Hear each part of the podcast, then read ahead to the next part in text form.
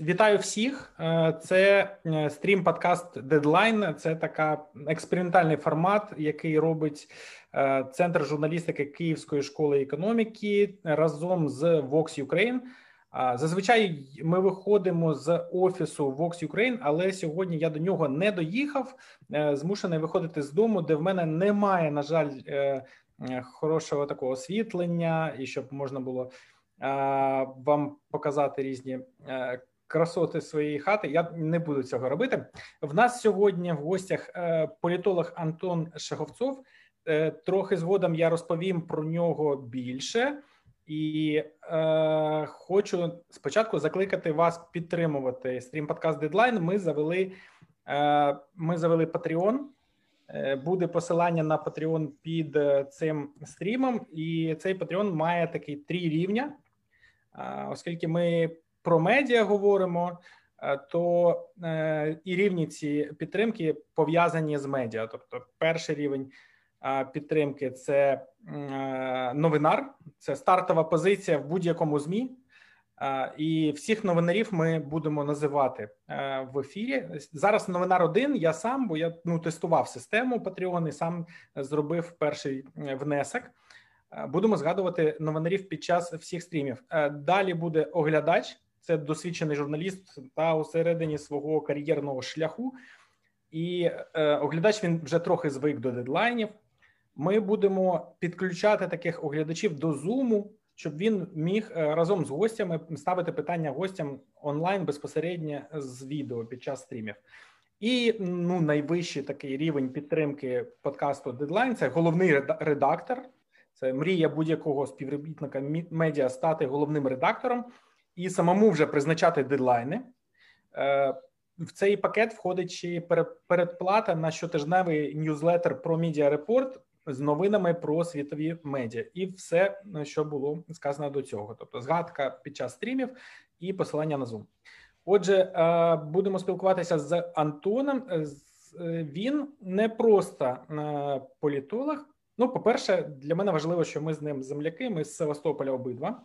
А по-друге, Антон е, дуже відомий політолог, не той, який з'являється на телеканалі, ви знаєте, там різні політичні сили щось платять політологам, щоб вони щось про них згадували. Він саме науковець, доктор філософії в області політології, автор книг про е, нові е, праворадикальні партії в європейських демократіях і е, про Росію та західних ем, радикальних ну таких крайніх правих. Будемо говорити з Антоном російською. Антон, взагалі, ну це цікаве питання. Питання. А Антон, а какая у тебя сама идентификация? Да? Ты вроде ты из Севастополя, а, говоришь в основном на русском, знаю, что ты знаешь украинский, но просто на профессиональные темы тебе тяжело на украинском говорить. При этом книги ты пишешь на английском, а живешь сейчас в Австрии, если не ошибаюсь. В Вене, да. Да, привет, Андрей, спасибо за приглашение, рад тебя видеть. А, да, с идентичностью все очень сложно, потому что действительно из Севастополя этнически русский, украинский гражданин – живу в Вене, пишу по-английски, работаю отчасти на, на фонд «Свободной России», который располагается в Вашингтоне, преподаю сейчас тоже в университете Брно. То есть у меня очень такой, можно сказать, вынужденный космополитизм в каком-то смысле, поэтому ну, такая очень смешанная гибридная идентичность. Я, я, я думаю, что в Украине, конечно, не любят слово гибридный, а, да, но вот а, идентичность тоже может быть гибридной. Ну, я тебя позвал поговорить э, прежде всего из-за того, что радикализм и медиа, ну, ты исследуешь радикализм, да, радикализм и медиа, они взаимосвязаны. И если мы вспомним последний такой громкий случай а, на эту тему. Это французский э, случай, где радикальный исламист, исламист, беженец из России, обезглавил школьного учителя за то, что тот показал просто на уроке карикатуры на пророка Мухаммеда из сатирического журнала «Шарли Эбдо». И на этом уроке обсуждали как раз вот свободу слова. Э, радикализм и свобода слова. Вот, ну, во-первых, э, есть, является ли радикализм угрозой для свободы слова? После этого случая французы станут осторожнее показывать карикатуры, или не только французы, во всем мире, да? И где все-таки границы этой свободы слова? Можно ли демонстрировать э, оскорбляющие религию карикатуры на школьных уроках, например? Так, ну, начнем, э, я начну, наверное, с конца, да, про оскорбление чувств верующих. А, в принципе, если вот мы говорим о правах человека, а, не быть оскорбленным, такого права нету, да. А, это вот есть свобода слова, и каждый человек имеет право на свободу слова в рамках закона. Конечно же, никто ни в одном государстве, ну, скажем, цивилизованном государстве нету стопроцентной свободы слова. Везде есть некоторые, некоторые запреты. А, например, в странах Европы, а, ну, я приведу просто пример э, законов страны, где я сейчас живу, да, в Австрии. Здесь есть, конечно, запрет на отрицание Холокоста, на запрет на э, лозунги национал-социалистического режима, и вообще, в принципе, все, что, ну, многое, что связано с прославлением нацизма или вот э, с, а, с, да, с отрицанием Холокоста и ревизионизмом по поводу Второй мировой войны. Вот. Э, в США таких э, запретов, конечно же, меньше, но в Европе, вот если мы говорим о Европе, Франции, существуют все-таки такие запреты. К ним, конечно же, не относятся, к этим запретам, скажем, вот запрета на э, какие-то религиозную и сатиру, и на, скажем, ну, э, атеистические какие-то э, подходы, такого нет. Вот. И э, то, что произошло во Франции, э, это, конечно, кошмарный абсолютно случай. Э, некоторое повторение других исламистских атак на французское общество, это, конечно же, теракт, здесь мы имеем эм, последствия того, что этот учитель, он, эм, он на своем уроке объяснял как раз принципы секулярного государства. Франция это, это светское государство. А, там не действуют какие-то религиозные запреты. Он как раз и объяснял, Э, как устроено э, французское общество, э, что является, что для этого общества является нормой. Это не обязательно карикатуры являются нормой, но для французского общества является нормой эм, ставить под вопрос религиозные некоторые доктрины, какие-то убеждения других людей. Вот. И это, это, это является законным. Да, но с другой стороны, мы, конечно же, видим, что не все, далеко не все люди разделяют это, эти светские начала, светский фундамент э, французского общества. Но вместе с тем я не стал бы э, драматизировать эту ситуацию. Я не думаю, что, конечно же, французское общество сдастся, что оно изменит э, свое отношение к, э, к свободе слова. Я думаю, что на самом деле в конечном итоге э, потерпят э, поражение исламисты, потому что теракты – это всегда позиция слабого. Это сильное, э, сильные комьюнити, да, сильные общества, сильные коммуны, они не прибегают э, к терроризму. Это именно позиция слабости, это именно страх перед э, секуляризацией. Но при этом, Антон, и, и медиа, они же могут распространять не только такие а, какие-то свободолюбивые месседжи, а они могут распространять и радикальные мнения, и сами по себе усиливать такой радикализм. А происходит да. ли это в странах, которые ты изучаешь или где-то живешь? И как власти с этим поступают? Они как-то есть ограничения? Ну, скажем, в Западной Европе э, существует такое разграничение на радикализм и экстремизм. Радикализм, в принципе, он является ну, скажем, это часть, э, это часть допустимого дискурса в медиа. Это часть э, допустимого дискурса в политике. Радикализм, вот если, если мы возьмем э, просто в, скажем, в той области, в которой я часто провожу свои исследования, есть некоторое разделение на вот этот радикализм и экстремизм, и отчасти определения этого берутся из из э, немецкого законодательства.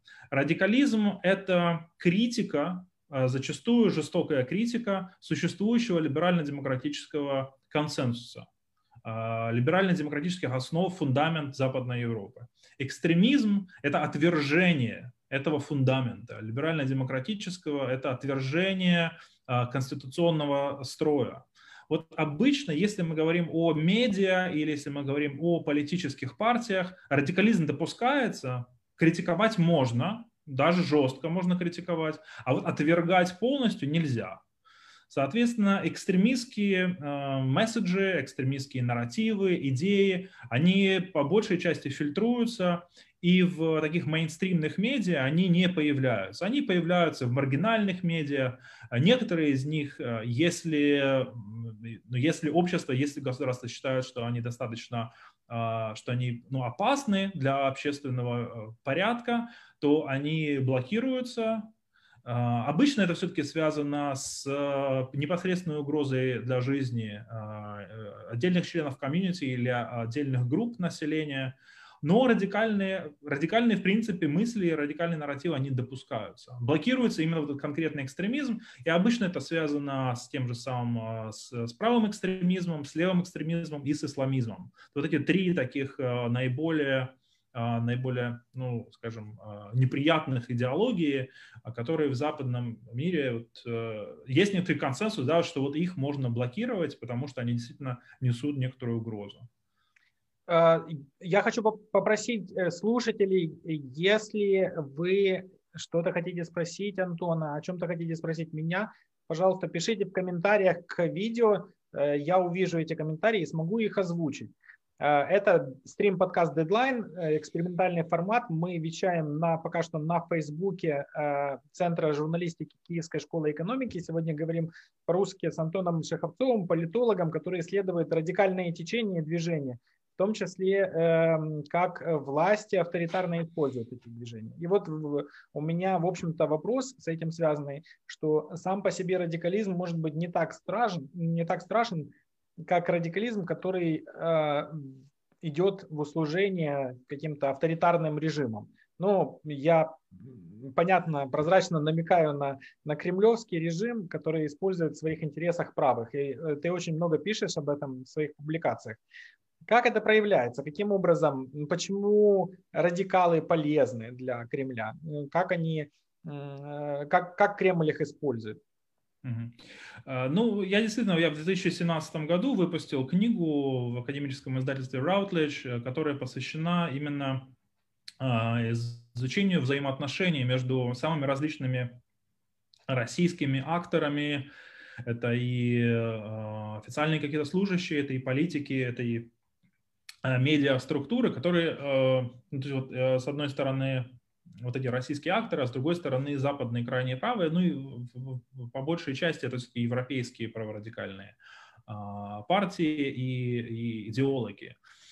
А, дело в том, что вот если посмотреть на то, как а, сам Кремль работал с российскими правыми радикалами, начиная с конца нулевых годов, в начале нулевых годов Э, в России была очень-очень серьезная и очень плохая ситуация с правым радикализмом.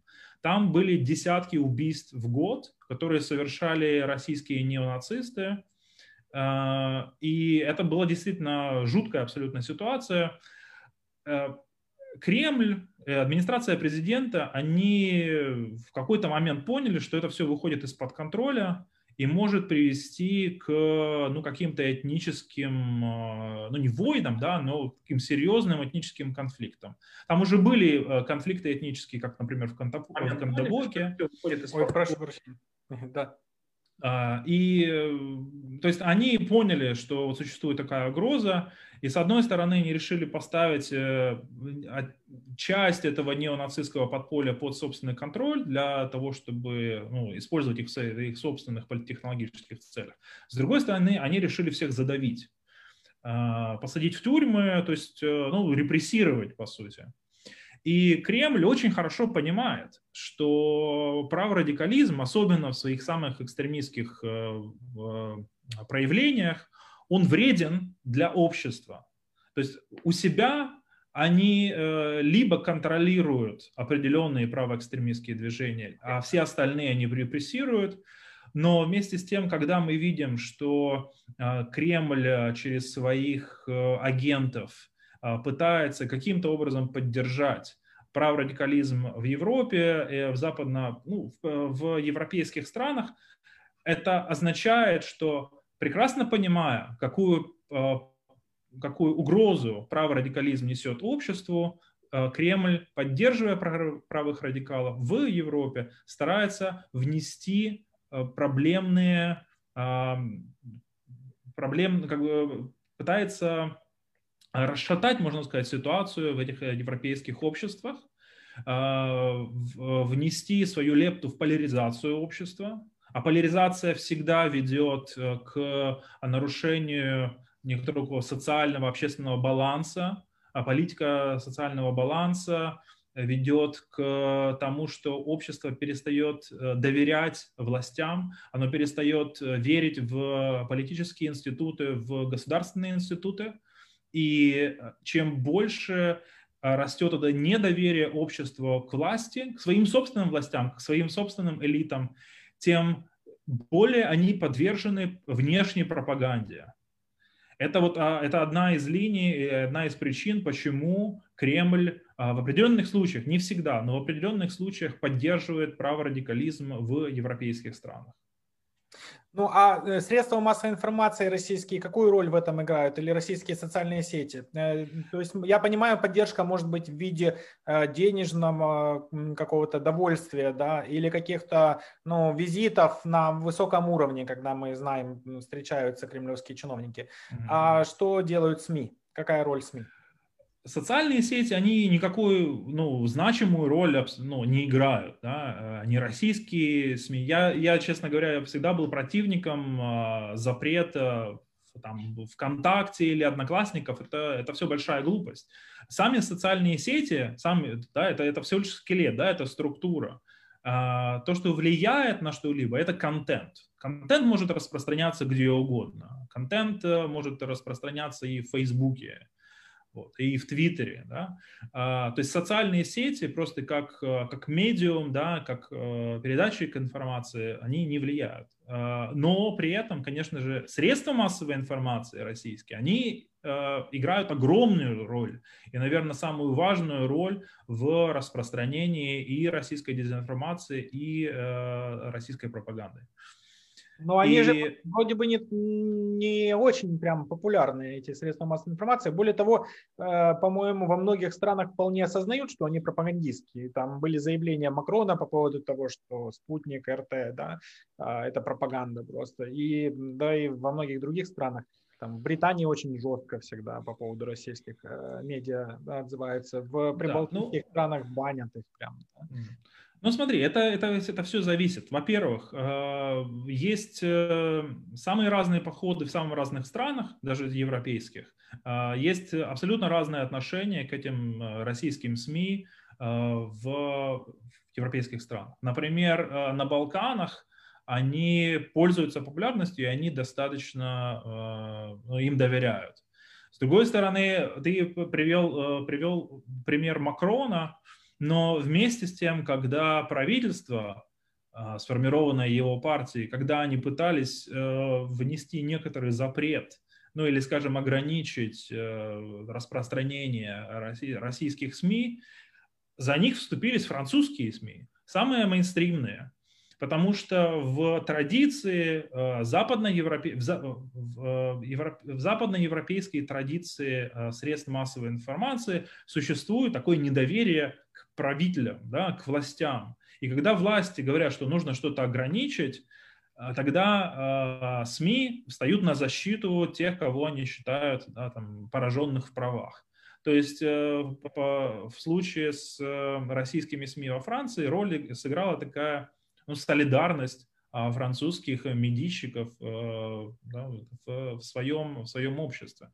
С другой стороны, на самом деле не важно, имеет ли, а, имеют ли российские СМИ, да, тот же самый РТ, а, Спутник или какие-либо другие, имеют ли они непосредственно, а, как бы э, транслируются ли они непосредственно в, в той или иной стране.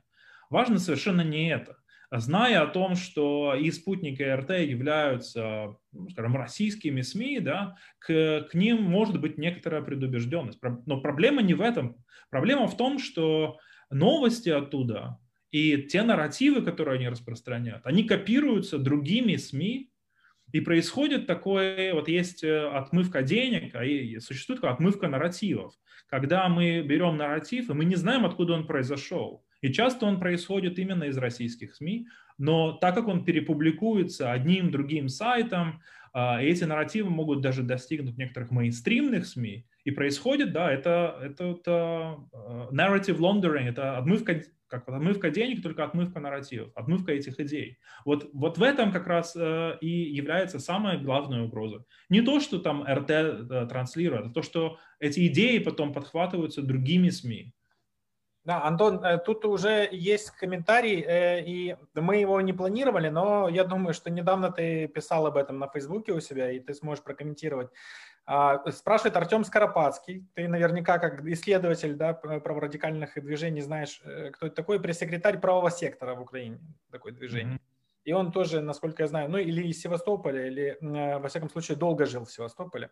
Э, как вся эта риторика Антона соотносится с тем, что он ранее был не только активистом, но одним из организаторов создания в Украине отделения кремлевской нацистской имперской организации Евразийский союз молодежи?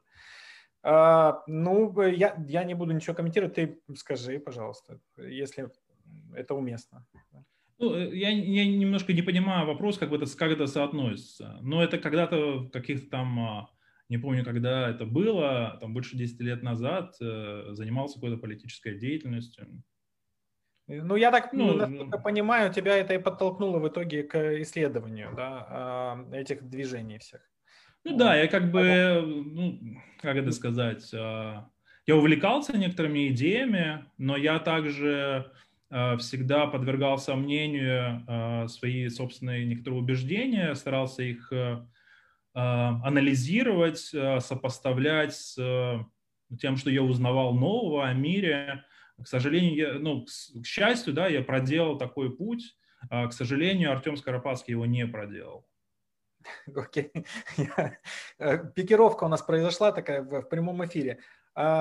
Если говорить э, дальше о роли медиа и радикальных движений, да, Э, то э, медиа могут не только радикальные вещи распространять, а наоборот умиротворяющие и служить таким, а, как сказать, э, не знаю, лечебным средством для обществ, сшивая да, разные, разные народы, вот какие-то паневропейские медиа бывают, пан, панамериканские. И э, должно ли медиа этим в принципе заниматься? То есть если это как функция медиа, работать в интересах такого гражданского мира, а не вот наоборот нагнетать гражданское противостояние. Э, ну, конечно же, э, медиа играют огромную роль в развитии общества, и недаром они называются четвертой властью. Э, если говорить о том, что, как, что действительно медиа могут очень позитивно оказывать очень позитивное влияние Э, на развитие общества в том смысле, что э, медиа прежде всего, как мне кажется, я не специалист да, в медиа, мне кажется, что э, главная задача медиа – это предоставлять своим слушателям, своей аудитории проверенные факты, проверенные данные. Потому что мы, открывая каждое утро, открываем новостную ленту, мы хотим видеть не дезинформацию, не пропаганду, мы хотим видеть некоторые факты, которые, ну, конечно же, они должны быть там обработанные, да, это не просто голые цифры, да, в которых мы ничего не разбираемся, в которых мы не, не, не разбираемся. Это должны быть обработанные, но факты, да, это должна быть некоторая правда, это должно быть а, правдивое отображение той реальности, которая, в которой мы живем. Вот. И предоставляя такие данные, а, скажем, СМИ участвуют в том, что мы здраво смотрим на, э, ну, на тот мир, который нас окружает. Мы не живем в каких-то информационных э, пузырях, да? мы, от, мы видим, что происходит вокруг, э, мы видим, как, с какими проблемами сталкиваются другие общества, не обязательно только наши, но и другие, как люди живут и в Европе, и в остальном мире. И это, конечно же, ну, на, это, это, наверное, самая основная функция и даже миссия э, СМИ. И, конечно же, в настоящее время СМИ, я знаю, что э, переживают кризис. Э, это прежде всего связано с тем, что э, изменяется роль традиционных СМИ, э, печатных СМИ. Часто очень не хватает э, на это ресурсов, финансовых ресурсов. В некоторых странах, как, например, в Венгрии, э, режим Виктора Орбана, абсолютно авторитарный, я бы сказал, праворадикальный режим Виктора Орбана, намеренно Э, вытесняет независимые свободные СМИ э, именно с помощью некоторого финансового прессинга, ограничивая непрямым способом, ограничивая, например, доступ, к, доступ рекламодателей к этим СМИ. То есть любой авторитарный режим старается поставить СМИ под свой контроль, именно зная о том, что средства массовой информации – являются, что их миссия является доносить людям правду, а также потому, что они знают, что именно когда СМИ доносят правду, это является основной угрозой для, э, для авторитарных режимов. И если мы посмотрим на то, как Путин укрепил свою собственную власть в России, начиная с э, с нулевых годов. Да, мы видим, что самая основная его задача и самые первые шаги, которые он сделал, это он поставил под контроль два главных э, телеканала в России. Это Первый канал и НТВ. И вот э, когда это произошло, когда случилось такой полный контроль авторитарный над СМИ, это был самое начало фундамента строительства вот этого авторитарного режима в Российской Федерации.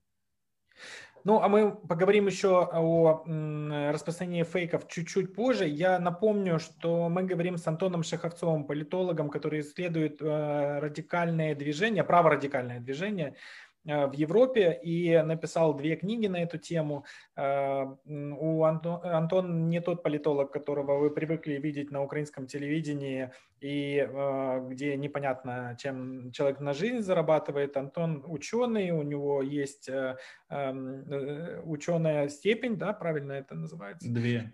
Две, две. То есть PhD в политологии и... Ну, PhD из Лондона и кандидат наук из Украины. Да, да, я кандидат наук из Украины. А, и я вас э, прошу э, писать ваши вопросы Антону или мне прямо в э, комментариях к этому стриму на Фейсбуке. Если останется время, мы и их обсудим, точнее, мы их точно обсудим. А, времени у нас не очень много, потому что мы общаемся по Zoom, это бесплатный Zoom. Чтобы купить платную подписку на Zoom, можно пожертвовать мне денег на Патреоне. Есть ссылка на Patreon под этим стримом. И как только насобирается, там, по-моему, 20 баксов он стоит, э, ну, сразу же э, приобрету. А, Антон, э, давай перейдем теперь к России плотнее, к этой теме. Mm-hmm. Ты уже затронул ее, но если мы говорим про влияние Кремля на Украину, ты редактор, по-моему, такой ежеквартальной серии. Да, ежеквартальный сборник, да, называется «Европа и влияние Кремля». Европа и влияние Кремля. И в Европу в том числе вы включаете и Украину, насколько я понимаю, все страны. Мы в Европу включаем все страны Восточного партнерства и Западные Балканы. Угу. По Украине был, была статья в первом выпуске, где-то полгода назад, mm-hmm. если не ошибаюсь. И, я ее читал, но будет правильно, если ты расскажешь, как Кремль влияет на украинскую повестку. Да, ну на самом деле про Украину, потому что Украина, ну, прямо скажем, находится на некоторой передовой а, сопротивления к кремлевской а, агрессии. Вот. И поэтому у нас и во втором номере тоже есть э, статья по Украине того же самого автора э, Георгия Чижова. И в третьем номере, я надеюсь, тоже у нас будет статья про, по Украине а, о том, как э, Кремль использует право в смысле э, правоприменения для продвижения своей, своего враждебного влияния. Если говорить о том, что где, как э, Кремль вмешивается в Украине, наверное, наверное, было бы проще ответить на вопрос, где он не вмешивается. Потому что, ну, вот я знаю, что, наверное, многие украинские слушатели меня не очень любят или там не полюбят, но я скажу, что многие в Украине возмущаются о том, что западные европейские страны ведут себя мягко по отношению к, э, к России, к путинской России, к Кремлю, и что там есть вот такие люди, которые, значит, любят Путина. Но дело в том, что в западных странах нет такого, как в Украине, где в любой сфере, какую бы мы ни взяли, присутствует и что там есть э, такие очень, очень сильные, очень сильное это влияние Кремля, начиная от церкви, э, заканчивая СМИ, а, заканчивая а, политикой, мне очень сложно представить, а, каким образом в стране, которая уже шестой год ведет оборонительную борьбу с путинским режимом, каким образом прямые агенты Кремля имеют свои политические партии, которые занимают второе, третье по популярности в Украине, и каким образом это вообще происходит. Это, конечно, уму непостижимо. И это, это, это, это воюющая страна. Совершенно непонятно, каким образом кремлевские агенты, совершенно открытые кремлевские агенты, имеют свои СМИ, которые вещают на всю Украину, которые имеют десятки тысяч слушателей и гигантскую аудиторию. Это абсолютно непонятно. Ни в какой стране подобного нету. То есть, с одной стороны, да, есть там российские СМИ международные, которые транслируются в Европе, в Европейском Союзе, но это они знают, что э, владеют этими СМИ Россия, да, но в Украине это вроде бы есть украинские СМИ, но они полностью контролируются идеологически э, в Кремле. И речь, такой... идет, э, речь идет об этой линейке медиа, которые приписывают э, кому Путина э, Виктору Медведчуку. Ну, я, я не знаю, а его можно еще называть по имени? Я осторожно немножко, чтобы вас там не подставлять. Приписывают, приписывают, нормальное слово, юристы одобрят, я думаю. Что, ну, да, ну, я думаю, что понятно, о ком я говорю, но я, я вот так очень осторожно, чтобы вам не навредить, если что, потому что страшные же истории, да, э, а, ну, что нельзя теперь, это как Волдеморт называть. У нас, пока, у нас пока прелесть в том, что э, если в России такое судебное решение было бы, то оно бы сразу исполнялось, а у нас оно вызывает обратную реакцию скорее. И ты знаешь, что там книга Стуса уже распродана, весь тираж, и второй тираж допечатывается. Ну, я знаю, но, да, что есть такой эффект э, Стрейзенд, но Э, понимаешь, э, он же добивается совершенно других вещей. Он добивается того, что он добивается э, как, воспоминания о себе вот в будущем. Uh-huh. Да, и если в будущем его как бы имя будет отмыто, то, ну, то это, это и хорошо. Ну смотри, он же не молодой человек, да, он наверняка уже думает о том, как его будут помнить в истории. То, что да. сейчас происходит хайп, это, это для него это не очень важно. Для него важно вот, э, да, как некоторые там книга, да, как некоторый фундамент, на основе которого его будут помнить. Вот, но вот, вот существование этих людей и э, э, СМИ, которые они контролируют, это, это полностью, это, это совершенно непонятно. Как такое может быть в стране, которая ведет оборонительную борьбу против людей, которые имеют такой а, фактически не, неограниченный доступ на информационное поле Украины. Поэтому говорить о вот, влиянии Кремля, оно повсюду, оно абсолютно повсюду. Я совершенно не удивлен, что в результате про кремлевские, откровенно про кремлевские политические силы имеют такую достаточно высокую значимую поддержку а, в Украине. И а, ну, во, втором, во втором номере, первый как раз, в первом как раз номере была статья Георгия Чижова о СМИ, о украинских медиа и о влиянии Кремля там, а вторая статья была на церковную тематику, о том, как э, Кремль старался не допустить э, получения Украины и Томаса, и своей собственной независимой церкви, и каким образом структуры, связанные, и лица, связанные с московским патриархатом, как они пытались то и помешать да, этому Томасу, и потом дискредитировать э, православную церковь Украины. А, окей, эм, э, но вот эти СМИ э, российские э, или пророссийские, они распространяют иногда такие дикие фейки там про коронавирус, о том, что его не существует, или о том, что вышки 5G там вредят здоровью людей.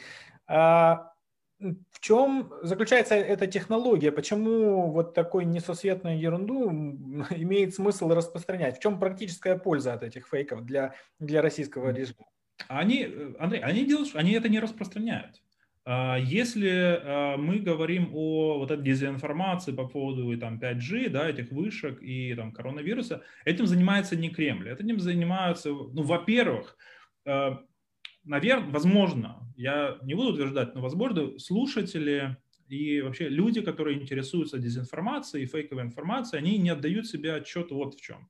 Что значительная часть тех сайтов, тех ресурсов, которые занимаются распространением вот этих фейков всех, они не политические, это коммерческие структуры, которые занимаются кликбейтом, которые публикуют вот такие безумные совершенно статьи, чем безумнее, тем лучше, которые затем распространяются, а еще лучше, если они э, вирусоподобное распространение получают в социальных сетях, э, люди кликают, да, а владельцы этих ресурсов получают за это деньги. И вот они распространяют самую, ну, самую оголтелую чушь. И, опять же, зачастую это абсолютно не... Поли... Тут нету никакой политической подоплеки. Это исключительно коммерция. И если взять... Вот я ввел э, в прошлом году курс по а, по политической войне в университете Вены. Я рассказывал, что те же самые fake news, фейковая информация, у нее есть э, самые разные э, формы. Да? Начиная от сатирических, я думаю, что многие из нас любят э, журнал The Onion, где публикуются такие очень смешные сатирические fake news на, на политические темы, но совершенно безумные и смешные. Есть вот эта политическая, как политическая составляющая, политическая война, которая ведется с помощью дезинформации. И есть э, вот те самые э, коммерческие fake news, которые исключительно ради денег.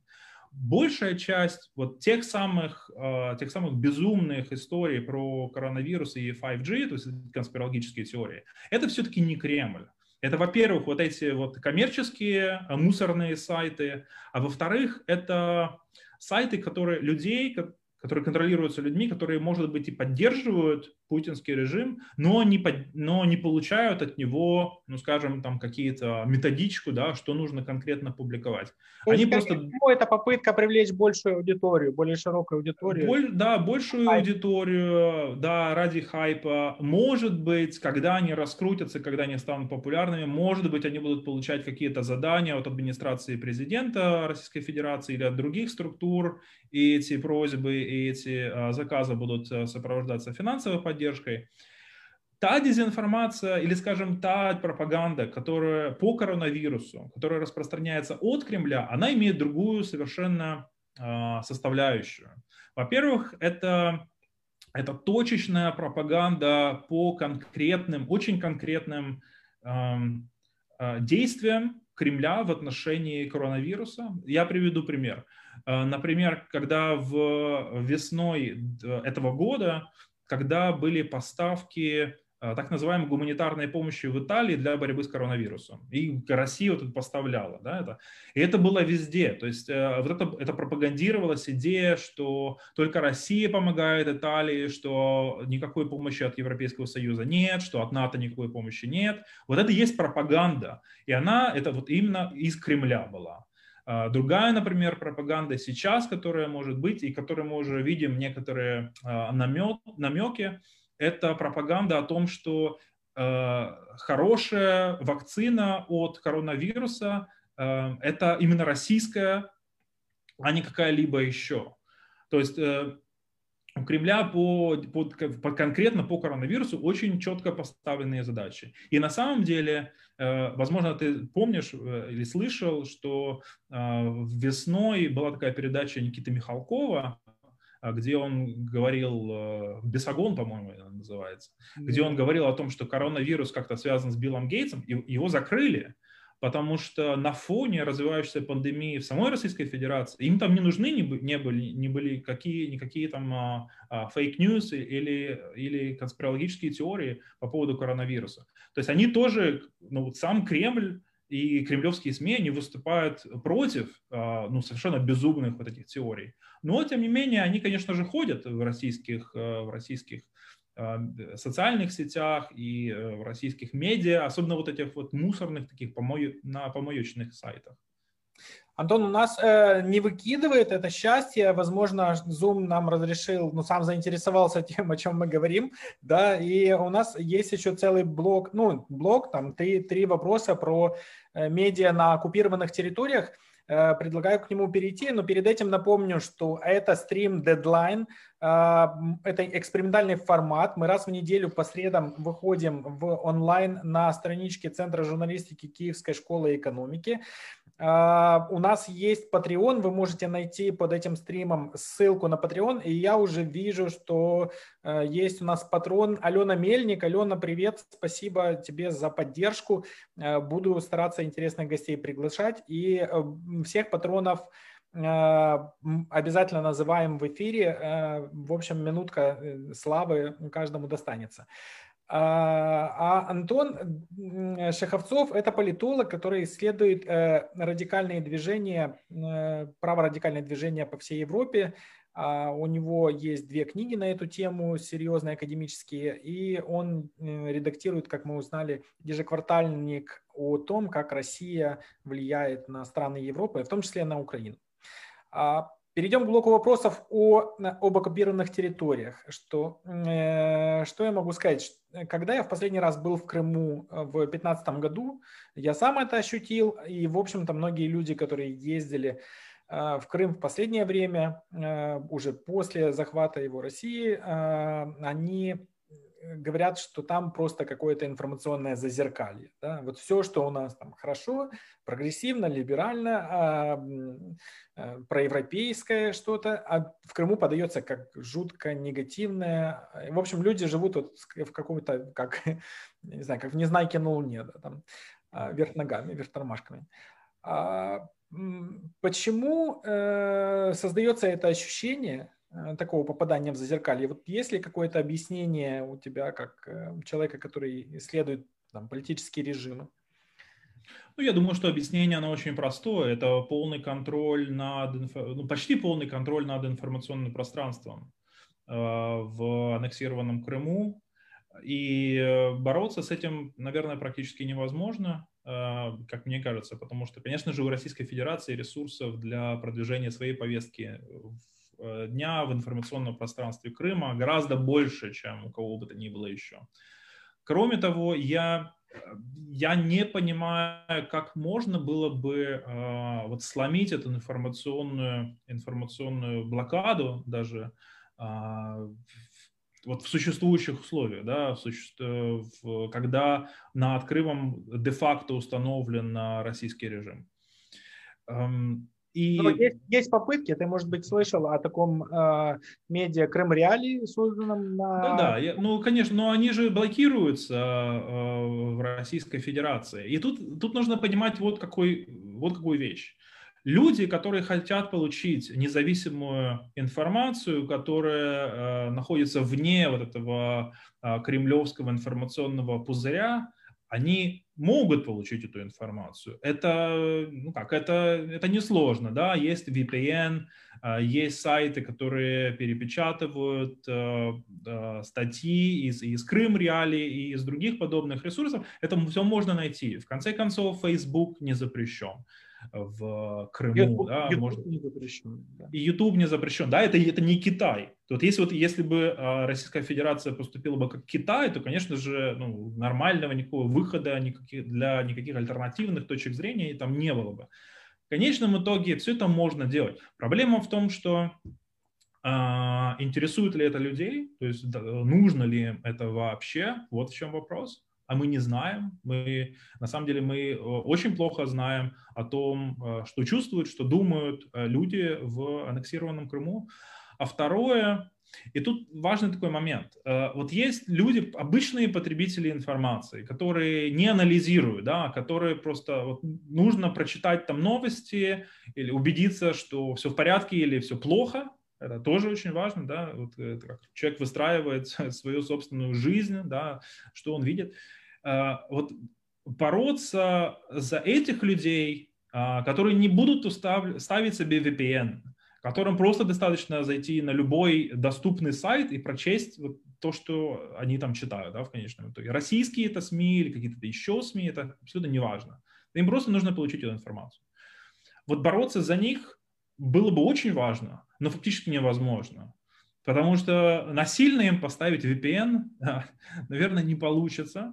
А, насильно им впихивать какие-то другие источники информации не получится. И это только возможно а, в условиях деоккупации Крыма. Это, это только тогда будет возможно, когда будут открытые альтернативные источники информации, когда но, не вот, будет контроля. Да, но если говорить о деоккупации, то э, скорее всего, ну мы не знаем, как оно будет, но скорее всего первым все-таки будет деоккупирован Донбасс, и это уже ну, возможно, в обозримом каком-то будущем при нашей жизни и так далее. А, президент Зеленский вообще говорит, что это будет прям чуть ли не с минуты на минуту. Да? А, то есть эта проблема перед властями Украины стоит. Мы уже говорили о том, что, в общем-то, украинские власти плохо и свои подконтрольные территории защищают от э, кремлевского влияния. А как быть потом на освобожденных э, территориях э, в Донбассе, когда, в принципе, территории-то освобожденные, но люди, которые там живут, они уже подвергались многие годы такой пропагандистской обработке серьезной, и они, в общем-то, ну, нет иллюзий, что они будут враждебно настроены к украинской э, власти, киевской власти. Да. А как с этими людьми разговаривать, как с ними строить диалог, как э, снижать вот этот градус радикализма, да, а не, не наоборот его разжигать. Да, ну здесь, Андрей, я тебе признаю, что здесь я вообще не специалист. Я, э, я не буду забирать э, еду у людей, которым эти профессионально занимаются. Я знаю, что есть э, в Украине э, группы э, людей, которые занимаются именно вот этими стратегиями, тактиками по отношению к, э, к территориям, которые будут деоккупированы э, в будущем об их интеграции и в украинское информационное поле, и политическое, э, украинское политическое поле. Они знают лучше меня, поэтому я, я здесь вот, э, не смогу прокомментировать. Я, я думаю, что это будет очень сложно. Я даже думаю, что некоторые люди э, являются потерянными для Украины и для вообще украинского политического государственнического проекта что э, ну, это нужно признать, что некоторые люди, особенно которые потеряли своих близких, э, родственников и друзей, эм, все мы понимаем, из-за чего в конечном итоге они потеряли, да, из-за агрессии Российской Федерации, но для них это будет всегда кровь на э, руках украинских властей, и они никогда не простят, это нужно очень четко себе представлять, и они никогда не изменятся. Поэтому э, это будет очень, это будет очень сложное, сложное дело по этой интеграции, по примирению э, сторон. Э, мы прекрасно знаем, что некоторые раны не заживают, и они э, исчезают только с тем, когда люди сами исчезают из этой жизни. Но в Европе есть позитивные примеры подобных, разрешения подобных конфликтов или нет? Можно я здесь сниму сейчас академическую шляпу и э, надену шляпу человека, который живет в эмигрантском районе э, Вены. Э, у меня здесь э, в основном живут люди, ну как, естественно, это в основном венцы и австрийцы, но самые большие две этнические, скажем, э, миграционные группы – это балканцы и турки. Про турков я очень мало знаю, а про балканцев я скажу, что с одной стороны они многие из них, э, там, сербы, хорваты, боснийцы, что они сохраняют, некоторые из них, э, вот такую враждебность друг к другу, а с другой стороны, вот один из моих любимых баров, его хозяин хорват, работают у него и сербы, и боснийцы, и приходят к нему фактически люди со всех Балкан. Возможно, не приходят к нему там из Косово или такие мусульманские, мусульмане из Балкан. Но вот те люди, которые в 90-х годах, или их родственники, или их друзья, вот убивали друг друга, резали, они, по крайней мере, вот сейчас, спустя там, 25 лет, они ходят и общаются нормально, и они стараются, конечно, избегать каких-то острых тем, э, разговоров, но они, тем не менее, находят что-то общее для общения между собой. Но вместе с тем я, я повторяю, что есть и те, которые до сих пор пишут на стенах, даже здесь, в моем районе, там смерть сербам, а, или они пишут там а, смерть усташам, имея в виду хорватских националистов, то есть на каком-то определенном уровне, уровне эта враждебность осталась, но где-то она, она исчезла, и она, по крайней мере, она приняла, ну, эта враждебность исчезла, и отношения между этими группами людей, людьми стали э, намного цивилизованными. А у меня тоже есть пример из Вены, там есть э, такой туристический, в общем-то, наш маркт, да, э, да рынок, да. И там тоже много разных людей, в том числе я там был после, уже после аннексии Крыма, когда э, там встретил и ребята из Украины, и ребята из России, они, в общем-то, общались э, друг с другом. Э, наверное, тоже не обсуждали они политические темы, а в основном темы цен, туристов и так далее, но, в общем-то, мирно и рядом соседствовали. В общем, за миром надо ехать э, в Австрию. Ну, как, как ты понимаешь, как ты понимаешь, э, мирное сосуществование, мирному сосуществованию очень хорошо помогает эм, экономически, экономически позитивная уровень... обстановка, уровень жизни, да. Если уровень жизни низкий, то люди будут всегда стараться найти э, врагов, э, козлов отпущения и так далее и тому подобное. То есть, в общем-то, это из, э, тезис, что давайте сделаем сначала в Украине высокий уровень жизни, и тогда люди из оккупированных э, регионов захотят к нам э, вернуться. Он э, на самом деле, ну, именно в этой формулировке, наверное, неправильный, но в том, что высокий уровень жизни, в общем-то, снижает уровень агрессии, радикализма в обществе, это правильно.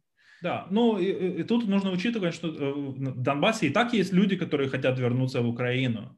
Есть люди, которые никогда не захотят вернуться в Украину. Борьба, борьба не за них. Борьба не за них, борьба за вот э, ту э, часть э, посередине, которая колеблется и которой совершенно не важно, кто находится сейчас ну, у власти, у них, им важно хорошо жить, да, или хотя бы это не нищенствовать, и чтобы у них какие-то были перспективы в жизни, особенно если это молодые люди. Вот, вот это очень важно.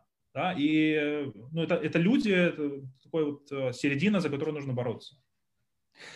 А, Антон, спасибо большое. Э, для всех, кто нас смотрел, хочу сказать, что это был стрим э, подкаст Deadline. В гостях у нас был Антон Шаховцов, политолог, автор книг про новые радикальные, праворадикальные партии в европейских демократиях и о том, как Россия взаимодействует с крайне правыми э, силами в Европе. Мы говорили с Антоном про медиа, про радикализм, о российском влиянии на Европу, на Украину, о том, как медиа могут нагнетать ситуацию и расшатывать гражданский мир, и о том, как они могут, наоборот, э, служить гражданскому миру, и о том, как медиа работают на оккупированных территориях. Э, спасибо большое, Антон. Э, буду э, уже выключать наш стрим. Да, Ребята, спасибо, Андрей. Да, если вы хотите поддержать наш стрим-подкаст, то, пожалуйста, посмотрите в, в комментарии к нему. Есть ссылка на Patreon. Все, кто нас поддерживает, каждый раз буду вспоминать. Будет у нас такой аллея славы. Донор Вол будет такой своеобразный. Все, пока-пока.